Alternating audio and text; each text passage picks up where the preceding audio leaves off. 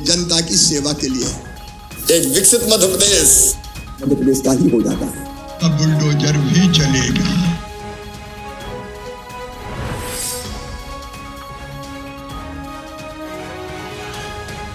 मुख्यमंत्री श्री शिवराज सिंह चौहान ने गणतंत्र दिवस के पावन पर्व पर जबलपुर के गैरिसन ग्राउंड में राष्ट्रीय ध्वज फहराकर परेड की सलामी ली और प्रदेशवासियों को गणतंत्र दिवस की बधाई और शुभकामनाएँ दी। गणतंत्र दिवस समारोह में जनता को संबोधित करते हुए मुख्यमंत्री श्री शिवराज सिंह चौहान ने कहा कि महाकौशल के विकास को गति दी जाएगी। उन्होंने जबलपुर के भटौली के पास नए औद्योगिक नगर को बसाने का ऐलान किया। और आज संस्कार धानी में मुझे कहते हुए खुशी है एक नया औद्योगिक शहर, जबलपुर नगर निगम की सीमा के अंतर्गत रांझी तहसील के ग्राम भटौली के पास बसाया जाएगा। अपने संबोधन में सीएम श्री चौहान ने मुख्यमंत्री बाल आशीर्वाद योजना के विस्तार का ऐलान किया।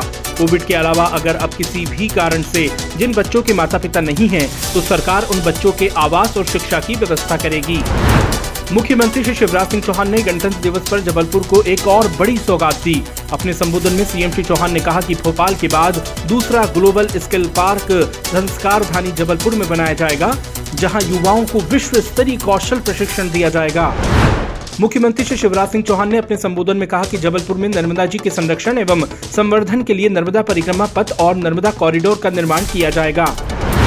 मुख्यमंत्री श्री शिवराज सिंह चौहान ने आज जबलपुर के शासकीय मॉडल स्कूल में प्रदेश की पहली C V Raman virtual reality lab का उद्घाटन किया।